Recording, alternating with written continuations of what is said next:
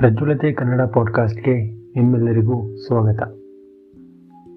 ಕರ್ನಾಟಕ ಏಕೀಕರಣ ಭಾಗ ಹನ್ನೊಂದು. ಆಂಧ್ರ ಪ್ರಾಂತಕ್ಕೆ ಸೇರಿಸಬೇಕೆಂಬ ವಾದ ಇದ್ದ ಬಳ್ಳಾರಿ ತಾಲೂಕಿನ ಬಗ್ಗೆ ಸ್ಪಷ್ಟ ಅಭಿಪ್ರಾಯ ಸಲ್ಲಿಸುವಂತೆ ರಾಷ್ಟ್ರಪತಿಗಳು ಹೈದರಾಬಾದ್ನ ಮುಖ್ಯ ನ್ಯಾಯಾಧೀಶ ಎಲ್ ಎಸ್ ಮಿಶ್ರಾ ಅವರಿಗೆ ಜವಾಬ್ದಾರಿ ಕೊಟ್ಟಿತು ಆಂಧ್ರಕ್ಕಿಂತ ಕರ್ನಾಟಕದ ಪರ ತೊಂಬತ್ತು ಮನವಿಗಳು ಹೆಚ್ಚಾಗಿ ಬಂದವು. ಜೊತೆಗೆ ಕೊನೆಯ ಗಳಿಗೆಯಲ್ಲಿ ಕರ್ನಾಟಕದ ಖ್ಯಾತ ಇತಿಹಾಸ ತಜ್ಞ ಆರ್ ಎಸ್ ಪಂಚಮುಖಿ ಅವರ ಅಭಿಪ್ರಾಯವು ರಾಜ್ಯದ ಪರವಾಗಿಯೇ ಬಂದಿದ್ದರಿಂದ ಬಳ್ಳಾರಿ ತಾಲೂಕನ್ನು ಕರ್ನಾಟಕಕ್ಕೆ ಸೇರಿಸಲು ಮಿಶ್ರಾ ಶಿಫಾರಸು ಮಾಡಿದರು.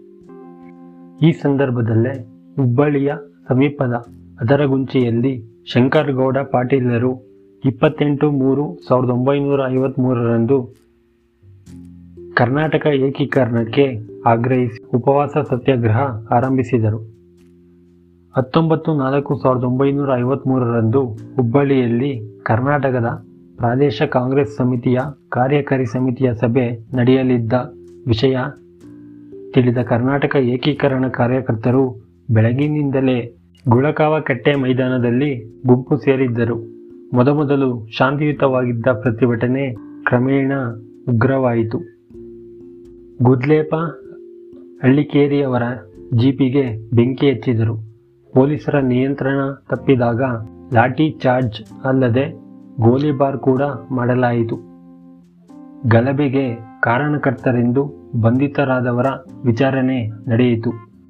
ಆಗ ಸ್ಥಾನಬದ್ಧತಾ ಕಾನೂನಿನ ಅಡಿಯಲ್ಲಿ ಬಂಧಿತರಾಗಿದ್ದವರ ಪರ ವಾದಿಸಿದವರು ಮಾಜಿ ಮುಖ್ಯಮಂತ್ರಿ ದಿವಂಗತ ಎಸ್ ಆರ್ ಬೊಮ್ಮಾಯಿ. ಕರ್ನಾಟಕ ಏಕೀಕರಣಕ್ಕಾಗಿ ಜನಾಂದೋಲನ ಹೆಚ್ಚಾದಾಗ ಕೇಂದ್ರ ಸರ್ಕಾರ ಇಪ್ಪತ್ತೊಂಬತ್ತು ಹನ್ನೆರಡು ಸಾವಿರದ ಒಂಬೈನೂರ ಐವತ್ತ್ಮೂರರಂದು ರಚಿಸಿದ ಫಾಜಲ್ ಅಲಿ ನೇತೃತ್ವದ ರಾಜ್ಯ ಪುನರ್ವಿಂಗ ಆಯೋಗ ಕರ್ನಾಟಕ ರಾಜ್ಯ ರಚನೆಯ ಅಗತ್ಯತೆಯನ್ನು ಎತ್ತಿ ಹಿಡಿಯಿತು. ಅದರ ಕರಡು ವರದಿಯಲ್ಲಿ ಇಡಿಯಾಗಿ ಬಳ್ಳಾರಿ ಜಿಲ್ಲೆಯನ್ನು ಆಂಧ್ರಕ್ಕೆ ಸೇರಿಸಲು ಶಿಫಾರಸು ಮಾಡಿತು. ಅದನ್ನು ವಿರೋಧಿಸಿ ಬಳ್ಳಾರಿ ಜಿಲ್ಲಾದ್ಯಂತ ತುಂಗಭದ್ರಾ ನದಿ ನೀರು ಹೋರಾಟ ನಡೆಯಿತು.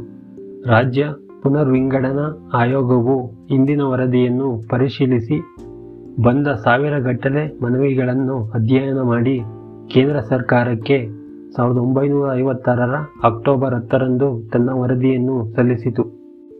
ರಾಜ್ಯ ಪುನರ್ವಿಂಗಡನಾ ಆಯೋಗದ ವರದಿಯ ಬಗ್ಗೆ ಸಂಸತ್ತು ಸಾವಿರದ ಒಂಬೈನೂರ ಐವತ್ತಾರರ ಜನವರಿ ಹತ್ತೊಂಬತ್ತರಂದು ಚರ್ಚಿಸಿ. ಸಾವಿರದ ಒಂಬೈನೂರ ಐವತ್ತಾರರ ಮಾರ್ಚ್ ಹತ್ತೊಂಬತ್ತರಂದು.